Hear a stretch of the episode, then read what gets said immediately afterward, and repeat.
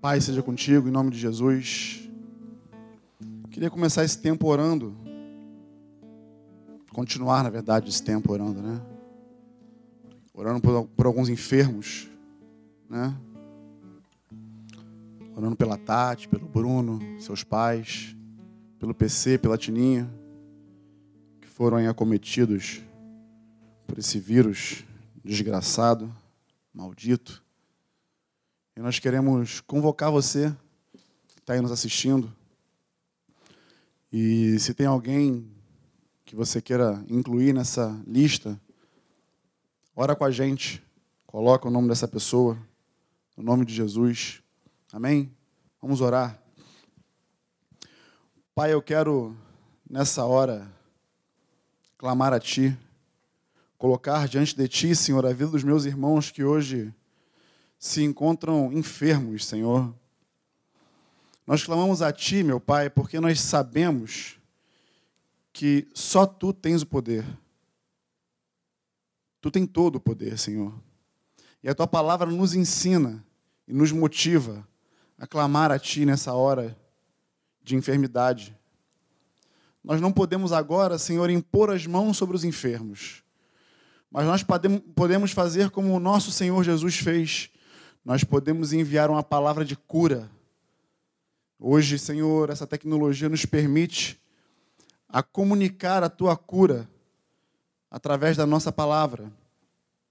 Então, Tati, Bruno, no nome de Jesus, que seus pais também sejam alcançados por essa palavra, PC, Tininha, e tantos outros que não estão sendo nomeados aqui hoje, possam ser alcançados agora pela cura do Senhor. Sejam curados agora, sejam tocados pelo Senhor. E que todo vírus, toda enfermidade seja agora retirada dos seus corpos. Haja vigor, haja força, no nome de Jesus. E que vocês sejam curados agora, para a honra e glória do Senhor. No nome de Jesus. Amém? Seja assim, amados. Eu Vamos nós, né? Esse negócio é difícil, né? Olhar aqui para.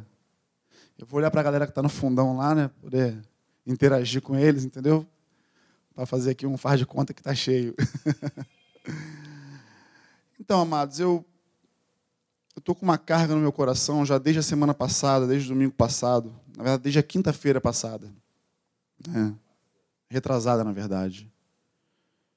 E eu quero comunicar a vocês. É como se tivesse um peso sobre mim, um peso sobre os meus ombros. Eu quero dividir esse peso com vocês. Então, já de antemão, eu quero te deixar assim bem, bem à vontade, falar com vocês que eu não quero escandalizar a fé de ninguém. Eu quero hoje trazer um alerta. Eu quero hoje trazer um recado. Né? É, na quinta-feira retrasada, eu repostei é, e falei até num pão diário desses sobre a fala do, de um homem chamado André Mendonça. Ele é um pastor presbiteriano, mas também ele é o advogado-geral da União. Né? E no meio daquele contexto de é, entendam o que eu vou falar aqui, né, em aspas, né, abre igreja e fecha igreja, igreja é permitido, igreja não é permitido. Né, ele fala aí, falando isso se referindo a um lugar. Nós sabemos muito bem que a igreja ela não é um lugar, e sim são pessoas reunidas em um lugar. Né? No meio dessa, de toda essa articulação, né, é, ele faz uma defesa acerca da igreja. E no meio da defesa dele, ele, ele finaliza com uma frase. E essa frase, ela assim, meio penetrou a minha alma, na verdade. Ele diz assim. Desculpa. Ele diz assim: cristãos não matam pela fé, mas estão dispostos a morrer por ela. Ele, a fala dele se deu num contexto de uma reunião cercado por ministro do Supremo, E eu pude, naquela hora ali, assim, a primeira coisa que me, que me veio à cabeça quando eu vi esse, essa fala dele foi uma, uma frase de Paulo, que está em Atos 21, 13, que ele fala assim: Eu não somente estou disposto a ser preso pelo nome de Jesus, mas como também estou disposto a morrer por esse nome. E nós temos vivido um tempo, amados, tão difícil. Temos vivido um tempo de escassez espiritual. Nós temos vivido um tempo de lockdown, um tempo onde as pessoas estão aprisionadas nas suas casas. Mas acima de tudo, e infelizmente, eu falo isso porque tenho andado por aí, tenho conversado, e tudo isso que eu tenho que eu vou falar aqui hoje é baseado naquilo que eu tenho visto, naquilo que eu tenho visto. É, as pessoas estão vivendo também um tempo de lockdown espiritual. Pior do que viver trancafiado em casa é viver com medo, sem esperança, quando a fé se esvai. E pautado nisso, o título da mensagem é O Justo Viverá da Fé, porque essa música que o Felipe cantou aqui, que já é um, já é um, é a música do momento para mim, né? Todavia me alegrarei, né? Ainda que a figueira não floresça, não haja fruto na vide, né? É, essa música e a frase desse homem, André Mendonça, me inspirou a falar aquilo que eu quero falar hoje. Eu quero falar contigo sobre fé. Eu quero falar contigo num contexto do livro de Abacuque. Não sei se você conhece esse livro, não sei se você conhece esse profeta, mas Abacuque é um livro da Bíblia, é um profeta, considerado um profeta, um dos profetas menores, né? Menores por conta do livro, que são só três capítulos. Inclusive, eu te aconselho a ler esse, esse livro, né, esses três capítulos. É, eu não vou lê-lo aqui, mas eu quero contextualizar você sobre a época em que Abacuque vivia.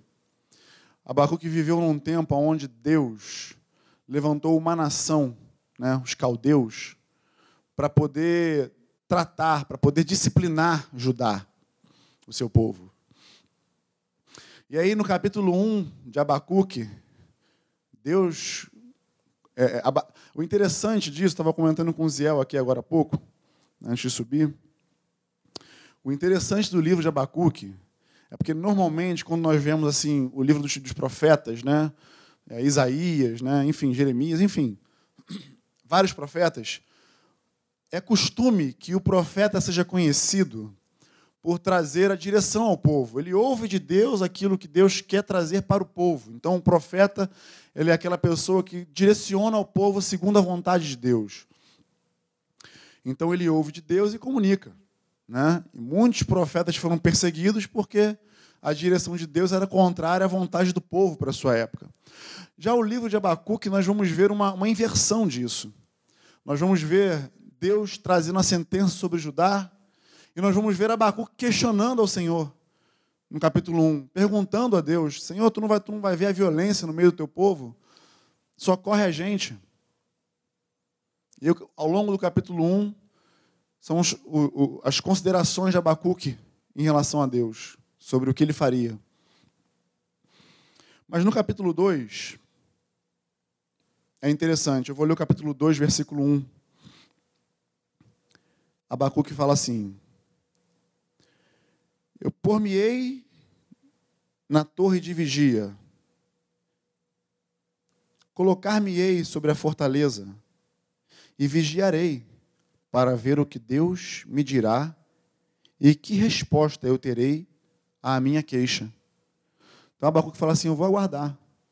Eu vou estar atento e vigilante, aguardando a resposta do Senhor sobre a minha queixa, sobre essa situação, sobre essa circunstância.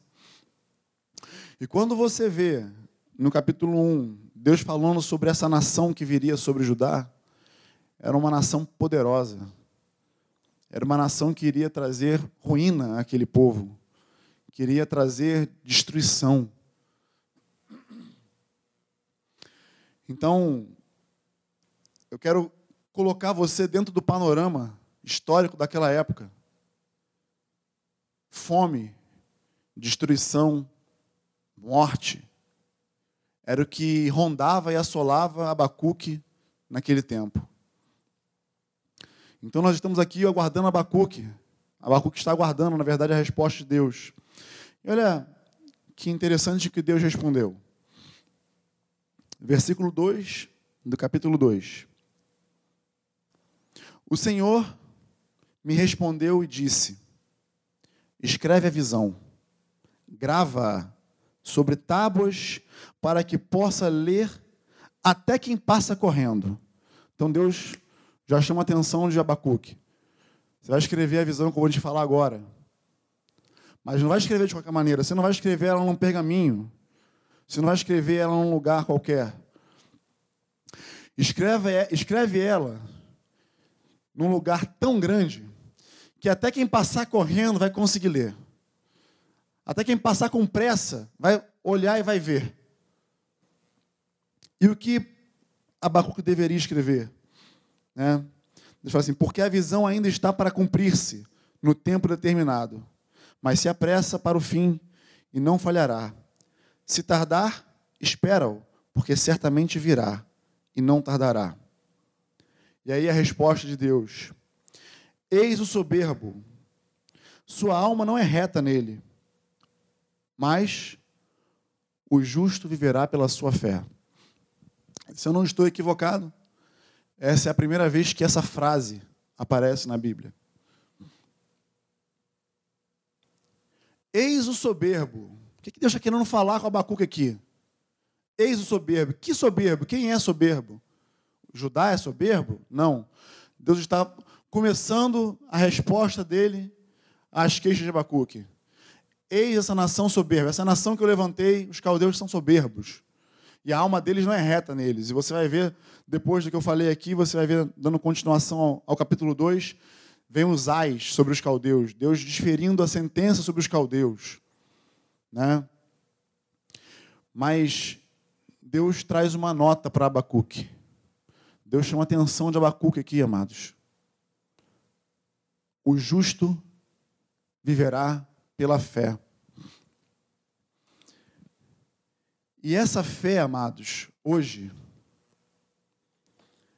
ela parece que tem se esvaído do meio da igreja. Quando eu confronto o momento em que Abacuque está vivendo aqui, e com o momento em que nós vivemos, há uma discrepância enorme. Paulo tomou emprestada essa fala de Abacuque, não uma, né? Por isso nós vamos ver aí é, Paulo em Romanos 1,17 falando: as boas novas revelam como Deus nos declara justos diante dele. O que do começo ao fim é algo que se dá pela fé. Como dizem as Escrituras, o justo viverá pela fé. A nossa vida, amados, é pautada pela fé que nós temos no Senhor. E a primeira coisa que o diabo tenta levar de nós é a fé. Eu me lembro no ano passado, quando nós começamos, quando tudo isso começou. E eu me lembro muito bem, é possível que você também se lembre do que eu vou falar aqui, quando o Cidinho falou que esse momento em que vivemos é um momento em que vai aprovar muita gente. Mas é um momento também em que muita gente vai ser reprovada. Só um instantinho.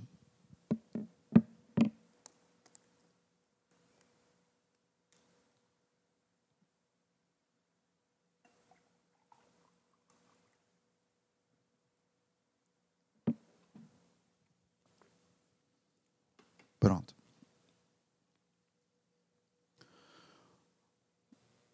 Mas é um momento em que muita gente vai ser reprovada. E reprovada onde? Em quê? De que maneira um cristão pode ser reprovado? Ele é reprovado quando ele não exerce aquilo que ele foi chamado para fazer, não exerce a sua fé. Mas o que é fé? que é fé? Eu, talvez você esteja me vendo aí e não tenha assim, não saiba ainda qual é a definição de fé. Mas a Bíblia nos ensina aqui. Hebreus 11, versículo 1 fala assim: A fé mostra a realidade daquilo que esperamos.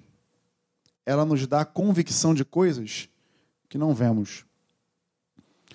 Então, quando, quando Abacuque fala, quando Deus fala a Abacuque, o justo vive pela fé, Deus está falando assim, Abacuque, você ainda não viu o que eu estou prestes a fazer, mas creia, porque eu vou fazer. Porque eu sou o teu Deus, eu sou o Deus dessa nação. Então creia, ainda que os seus olhos não vejam, creia. Creia como se já estivesse acontecendo. Creia como se já tivesse acontecido. Tão somente creia. Não seja como Tomé, que precisou tocar nas chagas de Jesus para poder crer que de fato ele era Jesus. Aquele que crê não precisa de, evidências físicas para ter fé. Então a fé, ela se dá dessa maneira. É a convicção de fatos que não se veem, mas sim se esperam. Pela fé, pessoas em tempos passados obtiveram aprovação. E eu também convido você a ler o restante do capítulo de Hebreus 11, porque ele só fala de fé. Só fala sobre fé.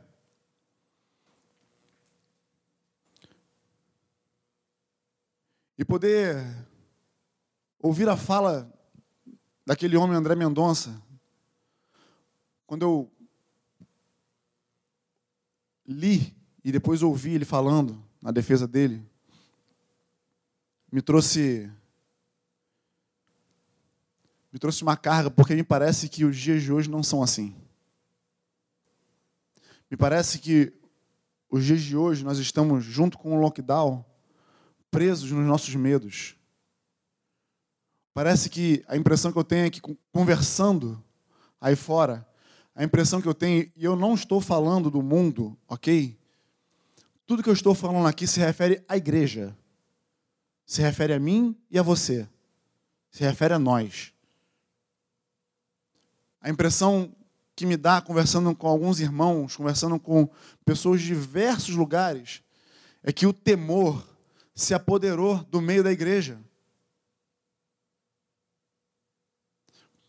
o lockdown espiritual está mais ativo do que nunca. Claro, se nós formos dar ouvidos para as notícias que nós ouvimos, é evidente que essas coisas vão se apoderar. Se no, o nosso alimento não tem sido a palavra de Deus, o nosso alimento não tem sido buscar do Senhor o conhecimento, e ficarmos dando ouvido às notícias que se dão por aí, é evidente que o temor vai entrar. Note que eu não estou querendo falar, amados, sobre estar juntos aqui num momento como esse aqui. Não, não tem nada a ver o que eu quero falar hoje aqui. O que eu quero falar hoje aqui é que a igreja tem sofrido com medo, com temor. A última coisa que nós devemos ter, segundo a nossa fé, é medo. Eu nessas minhas conversas, eu me lembrei de uma história que eu conversei com uma irmã, muito tempo antes de pandemia, antes de tudo. E ela sofria. É, ela estava tendo alguns, algumas crises de ansiedade, enfim, algumas coisas da alma, né? E vez ou outra vinha sobre ela um, um grande temor, e o temor dela era o medo de morrer. E aí, nas muitas tentativas, comunhão, relacionamento, estando junto, falando, ministrando fé, eu pude, então, numa dessas conversas, conversar com ela na sala da minha casa, no sofá da minha casa. Falei, amada, qual é o seu maior medo? O que, que, que te faz ficar assim? Porque as coisas que ela, sentia, que ela sentia eram reais. Né? A alma dela, a psique dela entrava num estado de desequilíbrio que isso reverberava no corpo dela. E é óbvio, os sintomas eram eram é, é, patentes ou latentes? Me ajuda aí, ô, ô, direção. É patentes, ficavam à vista. Latentes, eu sempre confundo isso. Ficavam latentes. Os sintomas eram latentes no corpo dela. Né? Pressão aumenta, batimento acelera, uh, falta de ar, essas coisas vêm porque entrou em desequilíbrio. Mas o que, que motivava isso? Era o medo de morrer. E numa conversa muito libertadora, eu pude falar com ela: realmente, você vai morrer. Todos nós vamos morrer. Isso é só uma questão de, de tempo e momento. Né? E pude conversar ali sobre o testemunho, na verdade, do pai do Cidinho, do Sidão, né? É, sobre as coisas que aconteceram, da forma como ele faleceu no Senhor, salvo. Né? E essa conversa foi um dos meios que, que cooperou para essa irmã ser liberta. Né? E hoje ela vive uma vida tranquila, normal, em paz com o Senhor, com a família dela. Né? Mas me parece que esse medo o medo da morte, o medo de, de se infectar, o medo de muitas outras coisas, porque não é só o medo de pegar Covid que hoje acomete o povo. O povo hoje está com medo de tudo. Medo de, de, de um aperto de mão, medo de, estar perto, medo de estar, estar junto, medo de uma série de coisas. Mas o medo abre uma brecha, abre uma lacuna enorme para que a tua fé sucumba para que a tua fé desfaleça e você não possa exercer aquilo que você foi chamado para fazer. Hebreus 10, 38 e 39. Porque ainda dentro em pouco, aquele que vem virá e não tardará. Todavia, o meu justo viverá da fé. Se retroceder, nele não se compraz a minha alma. Nós, nós quem, amados? Ele, era, eram só eles aqui? É só o autor de Hebreus? Nós, eu e você, nós, a igreja de Jesus, nós, aqueles que professamos a fé em Cristo, nós, aqueles que não matamos através da fé, mas nós, sim, que estamos dispostos a morrer por ela, nós, porém, não somos dos que retrocedem para a perdição. Somos, entretanto, da fé, para a conservação da alma.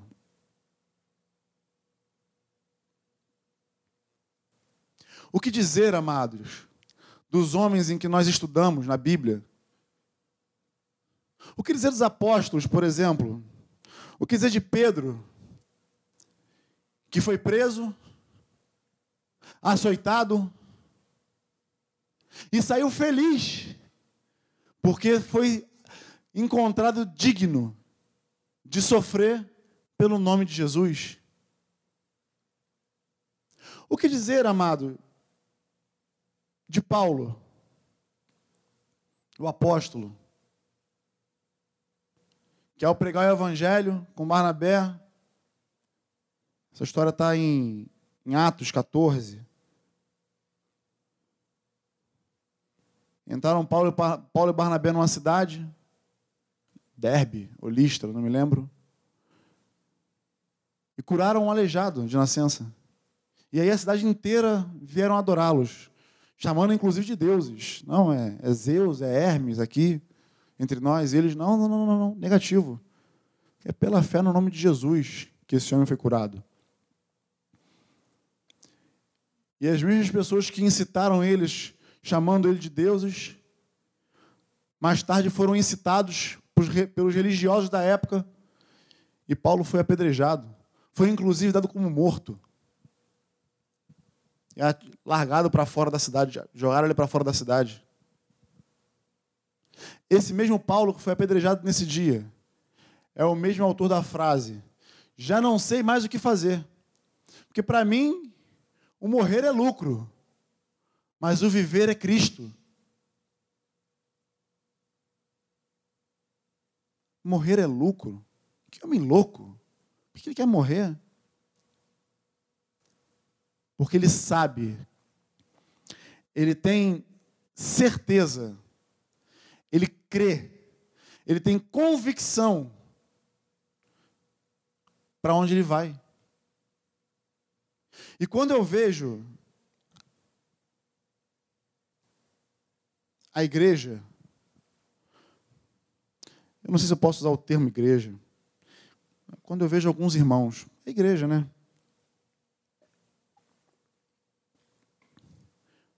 Quando eu percebo que nós estamos temerosos de fazer aquilo que fomos chamados para fazer,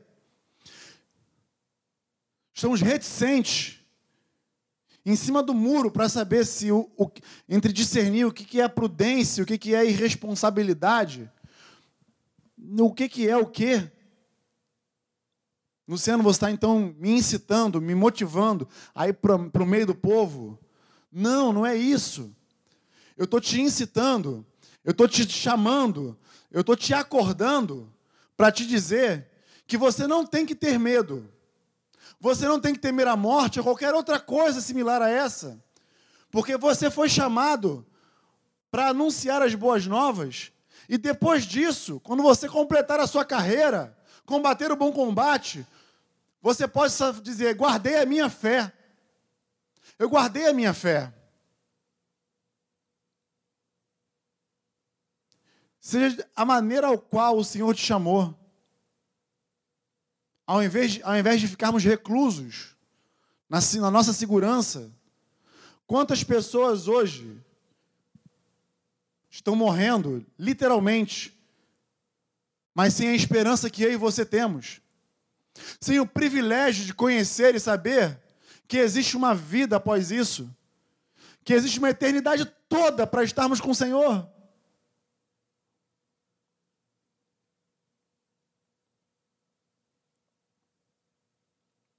Eu vivi uma situação interessante. E aí. Eu vou ilustrar o que eu estou querendo tentar falar aqui hoje. Porque, amados, é um peso muito grande. É uma situação muito. Eu, eu, eu relutei muito, pensei muito sobre abordar esse tema, sobre falar sobre isso, porque eu sei que isso dá, dá pano para manga, como o Cidinho fala. Mas eu não. Eu quero trazer o peso, que acredito ser o peso de Deus hoje, para a vida da igreja.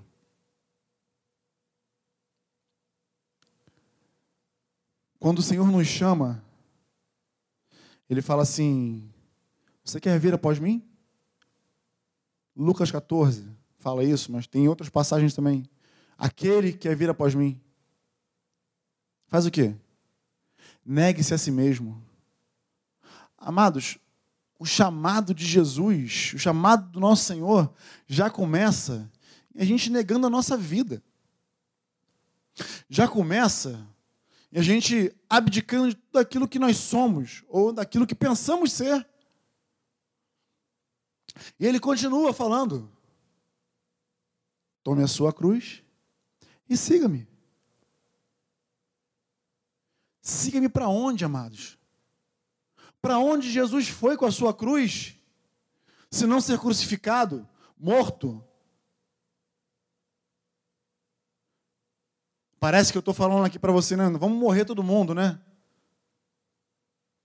Não é não. Mas o que eu estou querendo te dizer é que se eu e você morremos hoje, nós estamos bem na fita, amados.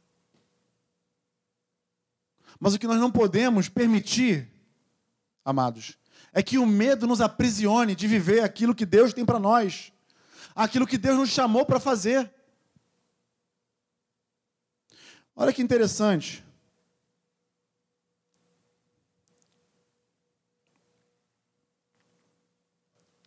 Mateus 10, 28.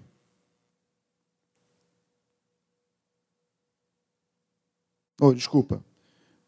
1 Coríntios 15, 54. Olha o que Paulo fala acerca da morte, que é o que eu mais tenho ouvido né, falar aí. Então, quando o nosso corpo mortal tiver sido transformado em corpo imortal, se cumprirá a passagem das Escrituras que diz: A morte foi engolida na vitória. Ó morte, onde está a tua vitória? Ó morte, onde está o seu aguilhão? O pecado é o aguilhão da morte que nos fere, e a lei é o que torna o pecado mais forte. Mas graças a Deus, que nos dá a vitória sobre o pecado e sobre a morte por meio do nosso Senhor Jesus Cristo.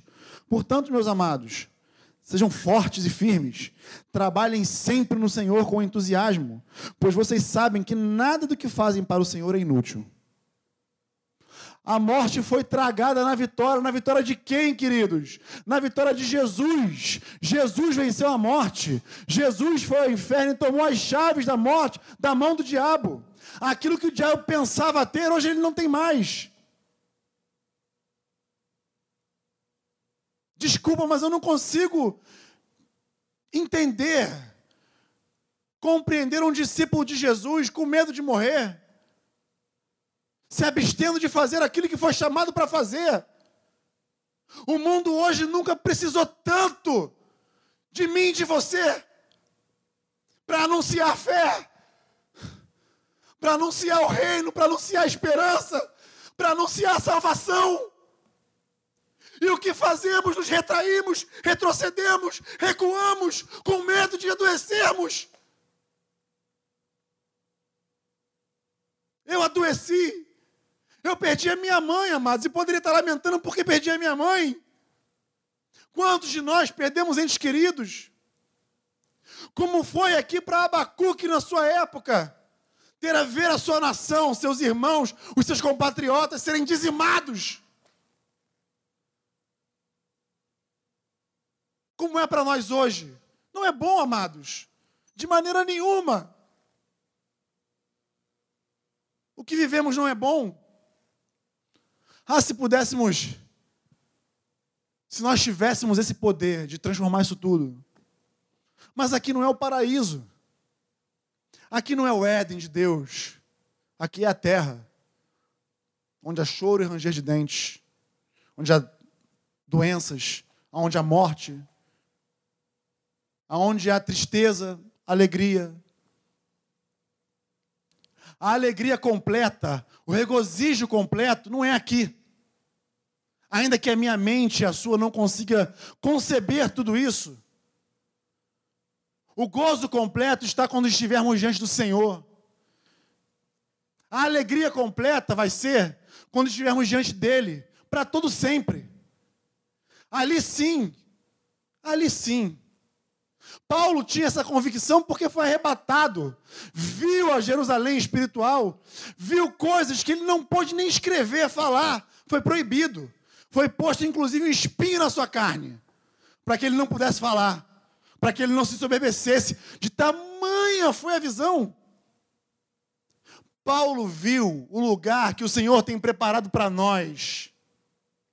E por isso ele fala lá em Filipenses: já estou em aperto, não sei o que fazer. Porque eu julgo que por amor de vós é melhor que eu permaneça na carne, é melhor que eu permaneça vivo, para poder instruí-los, para poder estar com vocês. Por benefício de vocês, não meu, porque para mim, por mim, eu morreria e estaria com Cristo, que é muito melhor. Claro, Paulo, para você é fácil falar isso. Foi você que viu, não fui eu que vi. Mas eu estou falando de alguém que foi apedrejado, que foi dado como morto, e que voltou, entrou no mesmo dia dentro daquela cidade, teve essa ousadia. Eu estou falando de alguém, estou falando de alguém que foi decapitado, que de fato deu a sua vida pelo Senhor. A nossa fé não pode ser uma fé de faz de conta. Não pode ser uma fé somente quando nós nos reunimos na segurança de um local, com pessoas que pensam da mesma maneira que nós. A nossa fé se dá nesse momento, porque é nesse momento que a fé se faz necessária. É nesse momento, é nos, são nos momentos de tormenta, são nos momentos de tempestade, são nos momentos de escuridão, de trevas, que a fé se revela. De outra forma, Jesus não teria falado para Pedro, homem de pequena fé, por que, que você duvidou? E qual o contexto? Onde Jesus falou isso para Pedro? Pedro estava no meio do mar, com as ondas agitadas pelo vento, vento forte, escuridão cercavam eles. Era uma tempestade de fazer dar medo até para aqueles homens que eram pescadores e tinham o mar como a sua casa. E Pedro fala assim: Senhor, se és tu, me faz ir ter contigo aí, andar sobre as águas. E Jesus fala: então vem. E Pedro vai. Pedro vai por conta da fé em Jesus, porque o olhar dele está tão fixo agora como o meu para você, era o olhar de Pedro, olhando para Jesus firmemente. Mas quando Pedro de repente olha ao redor e percebe aonde ele está, a sua mente rapidamente faz ele pensar assim: isso não é possível. Não é possível que eu esteja aqui andando. Isso é humanamente impossível. Andar sobre as águas diante de uma tempestade como essa. E aí, na hora que ele para de olhar para Jesus, ele naufraga, ele afunda. E aí Jesus fala: Homem de pequena fé. Eu acho que Jesus fala isso, homem de pequena fé, porque pelo menos ele teve fé para sair e andar para fora do barco, né? Porque se ele, se ele permanece, acho que Jesus fala: não, homem de grande fé. Mas homem de pequena fé, por que você duvidou? E por que, você duvida hoje daquilo que Deus pode fazer através de você? Se é justamente nesse momento em que o mundo mais precisa de mim, de você, da igreja, de uma voz de esperança, de uma voz de fé, de uma voz firme, que crê naquilo que está falando e naquilo que está fazendo.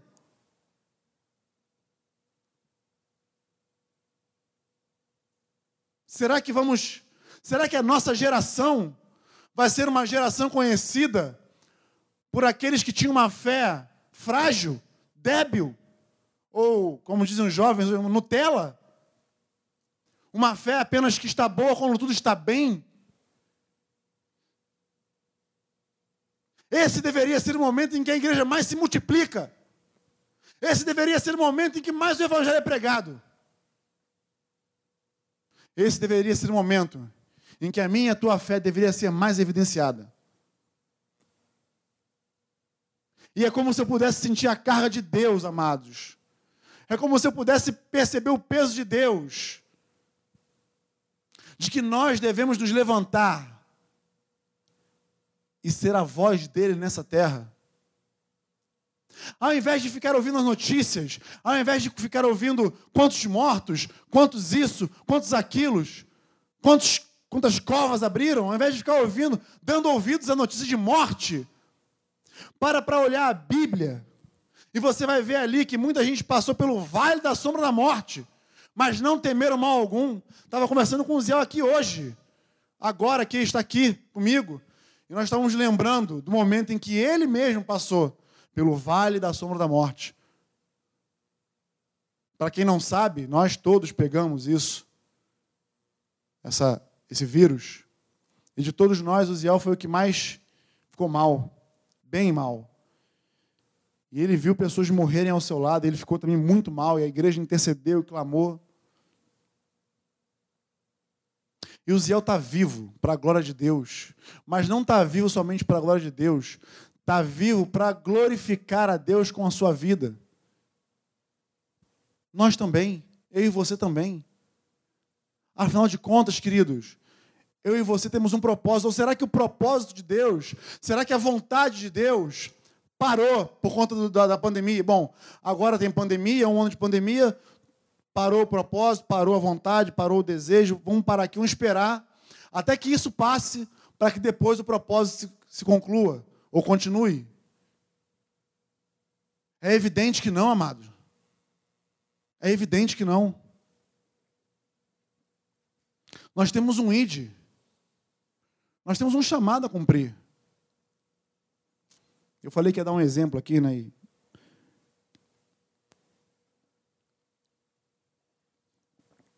Há pouco tempo atrás,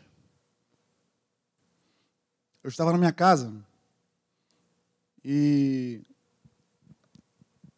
uma amada me chamou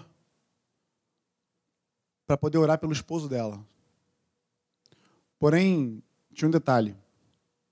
Eles estavam com Covid. Estavam infectados, estavam período de isolamento deles. Mas o marido precisava de ajuda, precisava que orasse por ele. O que fazer numa hora dessas? O que. Eu quero transferir essa pergunta para você. O que você faria nessa hora? E é sobre exatamente isso que eu estou falando aqui. Eu não estou falando sobre ajuntamento. Eu não estou falando se a igreja deve ou não abrir as portas. Né? Igreja, por favor, mais uma vez, aspas, entendam. Se o lugar de reunir deve estar aberto ou fechado. Eu não estou falando sobre isso. Eu estou falando sobre o teu e o meu chamado. O que você faria? Se eu leio a Bíblia e se eu entendo e compreendo que Deus me chamou para ir, se eu olho para um homem que diz que não está somente disposto a ser preso, mas a morrer pelo nome de Jesus, o que me faz pensar que eu devo agir de forma contrária? Você pode me chamar de imprudente. Você pode me chamar de irresponsável. Você pode me chamar do que você quiser. Mas a minha fé está intacta. Porque eu fui lá orar por ele. Não só orei, passei a noite com ele. Mas olha que interessante. Essa família está nos assistindo agora. E bendito seja o Senhor pela vida de vocês. Essa família foi alcançada. Essa família foi alcançada pelo Evangelho. Porque eu não fui lá só orar. Eu fui lá anunciar. Eu fui lá fazer aquilo que eu fui chamado para fazer.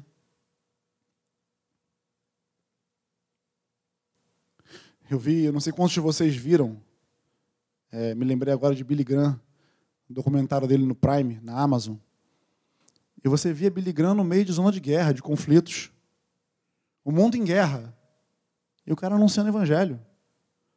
Podia estar quietinho na dele, esperando a guerra passar. Mas estava lá no campo de concentração, lá na batalha. Fazendo o quê? Anunciando. Por quê? Porque, embora os, os soldados estavam na guerra, mas muitos tinham medo medo de morrer. E aí Billy Graham foi lá poder anunciar o quê? Que eles não deveriam ir para a guerra, porque tinha uma... Não. Billy Graham estava lá para poder falar o seguinte, ó. Existe uma vida além disso aqui. Pois ele mesmo falou, um dia vocês vão ouvir que Billy Graham morreu. Não acreditem em uma só palavra. Eu só mudei de endereço. Um dia todos nós vamos mudar o nosso endereço e vamos fixar, vamos ter a nossa residência fixa, eterna. Isso aqui vai passar. Então não tenha medo, assuma o teu lugar. Assuma o teu lugar, amado. Não deixa, não dá ouvido à má notícia. Não se alimenta disso. Eu ouvi uma pesquisa recente de que 53% da população brasileira, meu Deus, isso é mais de 100 milhões, estão com a sua saúde mental afetada. Bom, 53% é muita coisa. Tem no meio aí cristãos. Afinal de contas, o Brasil é um, um país predominantemente cristão. Onde está a esperança desse povo? é de faz de conta, a tormenta vem, queridos. A tempestade vem e nós estamos passando por ela. O que nós vamos fazer? Ancorar o barco e esperar passar? Eu prefiro sair e encontrar Jesus. Prefiro sair e andar sobre lugares, como o Felipe falou aqui, em lugares altaneiros, em lugares altos. Entende?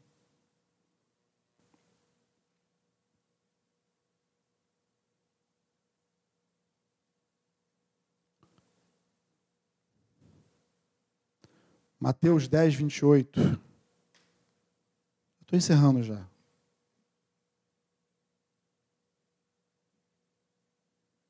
Deixa eu ler aqui.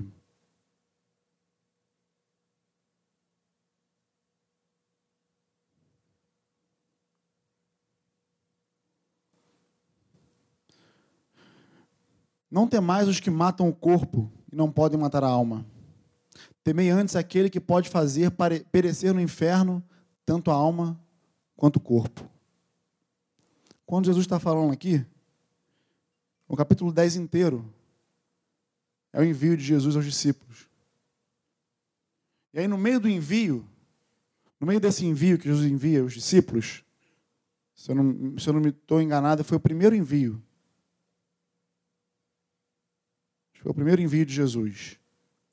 Que depois, o segundo foi os 70, não foi isso? Depois ele me enviou 70, não foi? Acho que foi isso aí. Primeiro envio, Mateus 10, capítulo inteiro. Você pode ler aí o capítulo inteiro.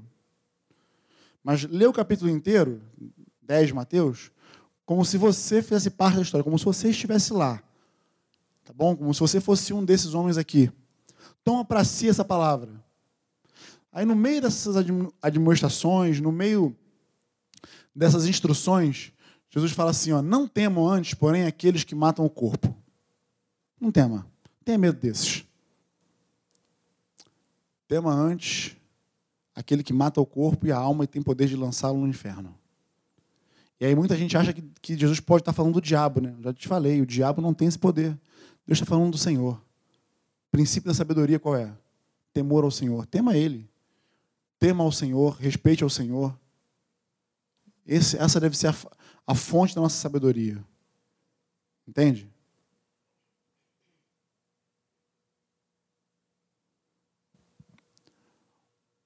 O bom O bom de passar por momentos assim é que nos ensina. Prova a nossa fé. E eu quero eu quero que você tenha ânimo e fé para viver dessa fé e se anime no Senhor e se levante sem medo. Não deixe o lockdown espiritual pegar você. Não fique trancafiado no porão da sua alma, pensando no que vai ser. Porque eu te pergunto: e se isso não passar? Como vai ser a nossa vida? Eu sei como vai ser a minha. Eu vou continuar fazendo aquilo que eu fui chamado para fazer. Eu não falo isso porque eu sou pastor ou sou separado para a obra, não. Não falo, não. Eu falo isso como convicção de fé. Convicção de, de, um, de uma pessoa, de, de alguém, de um homem que tem clareza daquilo que foi chamado para fazer.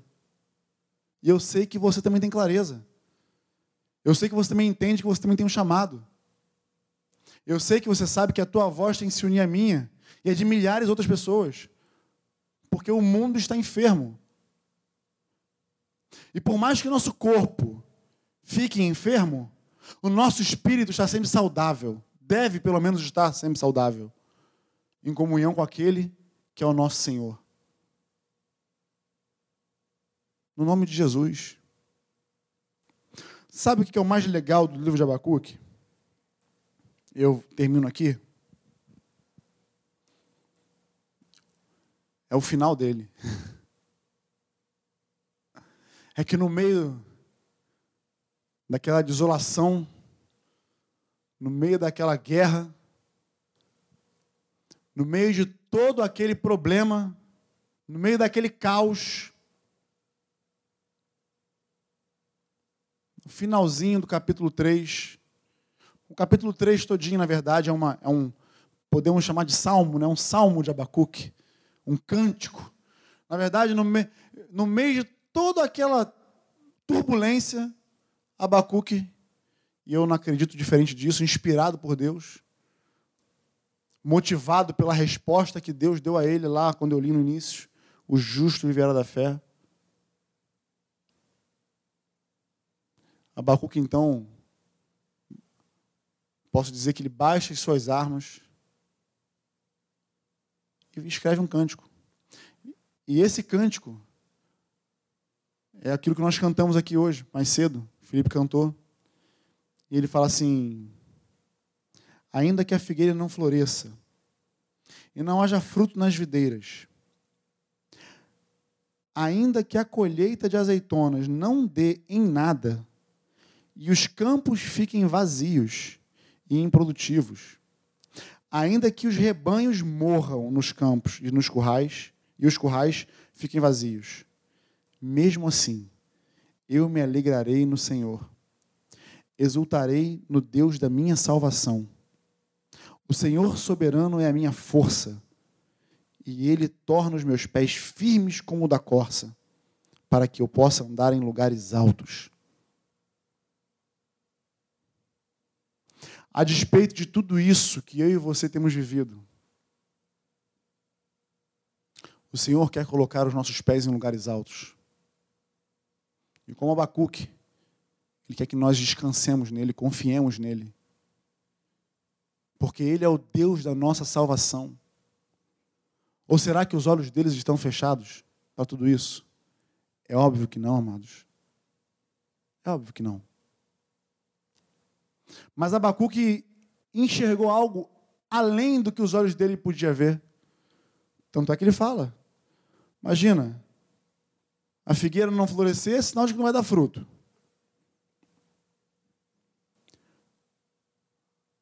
As parreiras ou as videiras não tem vinho, não tem alegria. As azeitonas, para o óleo, para o azeite, também não tem. Então, os animais nos currais, se morrerem todos. Ou seja, ainda que venha fome, ainda que venha escassez, ainda que venha turbulência, ainda que venha problemas, ainda que venha tudo isso, eu me exultarei no Deus, me alegrarei no Senhor e exultarei no Deus da minha salvação. Porque ainda que tudo isso me sobrevenha, e, sobre, e na, na época de Abacuque veio, veio, exultarei no Deus da minha salvação. Agora eu te pergunto: o que, que é o que nós estamos vivendo perto daquilo que Abacuque viu no seu tempo? Nada. Nada. E hoje nós temos muito mais do que Abacuque tinha na sua época. Porque Abacuque não era um templo vivo do Senhor. Abacuque não, não carregava, não tinha ainda a promessa de que Deus faria habitação em nós. Você entende que dentro de você habita o poder dos poderes? Você crê que dentro de você habita o maior poder. Você é uma bomba atômica espiritual de forças nucleares sem precedentes. Já parou a pensar nisso? Porque dentro de você habita o poder dos poderes. O maior poder que esse mundo já viu. O que você vai fazer? Vai carregar essa ogiva nuclear chamada Espírito Santo dentro de você sem detonar? Pois eu quero que você detone. Eu quero que você detone esse poder sobre aqueles que precisam. E que não, não, que não saia destruição em massa, mas saia unção em massa. Que a unção e a graça do Senhor se espalhe por onde quer que você vá. No nome de Jesus. Se levanta e se alegre e exulte no Deus da tua salvação. No nome de Jesus. No nome de Jesus. Eu quero quero orar. Quero. Antes de orar, eu quero deixar uma, uma instrução. Pode ser? Você pode ouvir essa instrução? Vou bater o recorde do Cidinho, vou descer antes. São 11h20. Deixa eu fazer um pai. O Cidinho saiu aqui semana passada, feliz da vida, porque terminou a reunião 11h30. Que ele achou que tinha subido aqui 11 horas. Foi muito engraçado. Já viu? Terminei 11h30. Eu falei, lógico, tu subiu 10h25. Você não falou meia hora, jovem. Você falou uma hora, mais de uma hora. Só um parêntese.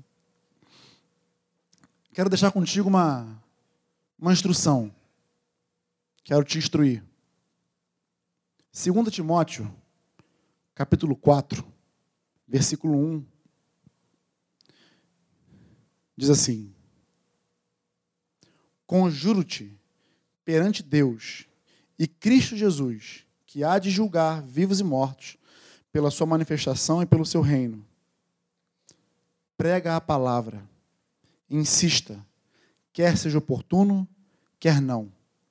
Corrige, repreende, exorta com toda a longanimidade e doutrina, pois haverá tempo em que não suportarão a sã doutrina, pelo contrário, se cercarão de mestres segundo as suas próprias cobiças, como que sentindo coceira nos ouvidos, e se recusarão a dar ouvido à verdade, às coisas, à verdade, entregando-se às fábulas. Tu, porém, sê sóbrio em todas as coisas. Suporta, e aí eu quero abrir aqui um aspas, negrito, suporta as aflições. Fecha aspas, negrito. Faz o trabalho de um evangelista e cumpre cabalmente o teu ministério essa é a exortação, é a instrução que eu quero deixar. Mas eu quero concluir o que Paulo fala a Timóteo aqui. Ele fala assim: Quanto a mim, estou sendo já oferecido por libação, e o tempo da minha partida é chegado. Eu quero que você possa falar da mesma maneira como Paulo falou aqui. Não agora, mas eu quero que um dia você possa olhar para toda a sua vida e possa falar o que Paulo falou aqui. Combati o bom combate, completei a carreira e guardei a fé. Já agora a coroa da justiça me está guardada, a qual o Senhor, reto juiz, me dará naquele dia. E não somente a mim, mas também a todos quantos amam a sua vinda. A minha esperança e a tua esperança não deve estar nesse mundo, e sim na vinda dele, e sim na eternidade com ele. Se vivemos para o Senhor, vivemos. Se morremos, por Senhor morremos. Se fazemos qualquer outra coisa, é por causa dele. Porque dele, por ele e para ele são todas as coisas. Inclusive a minha vida. Toda ela. Que seja assim na sua vida também. No nome de Jesus. Eu vou orar. Quero te abençoar. Quero que você não me leve a mal por aquilo que eu falei aqui. E quero deixar uma canção. Ô, produção, tá de boa? Eu quero, quando eu orar e terminar aqui, eu vou deixar uma canção para você ouvir. Eu quero que você ouça a canção toda. Tá? Em nome de Jesus. Beleza? Pai, eu quero te louvar por esse tempo. Eu quero te agradecer, Senhor, pela oportunidade de poder falar aqui. E eu sei, Senhor, que as minhas palavras elas não são suficientes, Senhor, e nunca serão, se não vierem corroboradas e confirmadas pela tua presença, pelas tuas palavras, pelo teu pela tua confirmação, pelo teu convencimento. Eu te peço isso agora, Senhor. Aqueles que nos ouviram hoje, traga convencimento Traz, Senhor, sobre aqueles que ainda ouvirão essa palavra, convencimento, convicção de fé, de que tem um trabalho a cumprir, tem um id a fazer, no nome de Jesus. Sejam, Senhor, generosos ao ofertar, e que nesse tempo, Senhor, tão difícil, Tu abra as Tuas comportas dos céus e derrame, Senhor, da Tua prosperidade, das Tuas bênçãos, na vida de cada um dos meus irmãos. Se existe, Senhor, alguém desempregado no nosso meio, e é possível que possa existir, abre, Senhor, uma porta de emprego. Ouve a oração, Senhor, desses que clamam a Ti. No nome de Jesus. Quanto ao sustento, eu creio na Tua palavra e Tu jamais deixará que o justo me indigue, me indigue o pão, Senhor. Então, segue nos abençoando, Senhor. Segue falando conosco. Segue nos dando ousadia e intrepidez para ir e fazer aquilo que tu nos chamou para fazer. No nome de Jesus. Amém? Tenha uma semana abençoada de fé, de renovo. Que a tua mente, o teu corpo, a tua alma, né, o teu espírito sejam fortalecidos no nome de Jesus. Paz.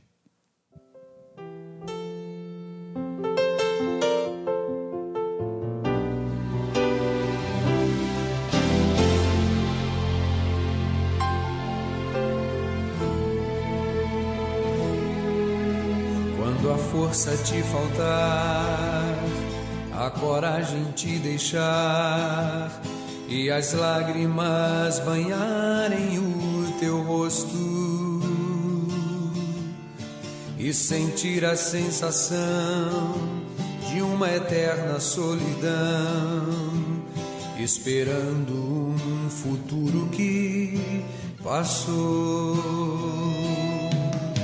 É exatamente assim quando tudo está no fim, quando já sofremos tanto no deserto. Se tua força não puder te fazer ficar de pé, esse é o momento do poder da fé.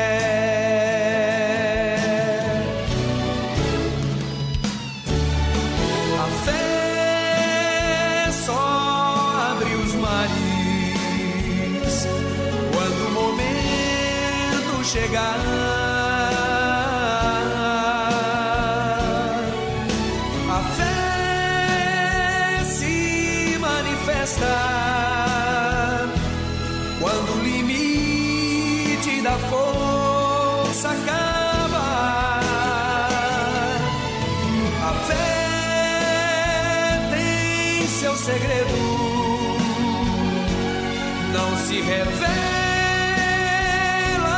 ao que tem medo, mas ao que luta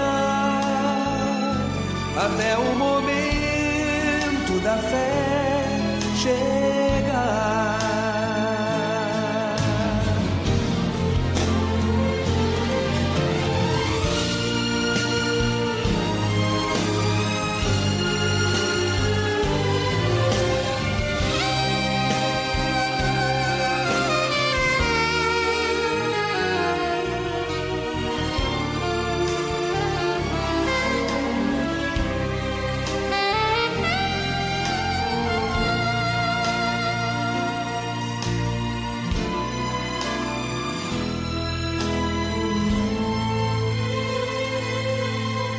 É exatamente assim quando tudo está no fim, quando já sofremos tanto no deserto.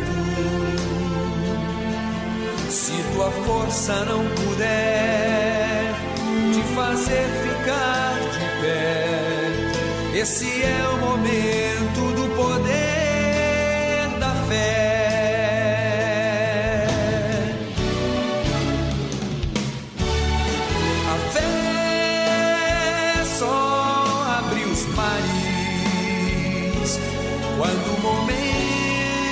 chegar.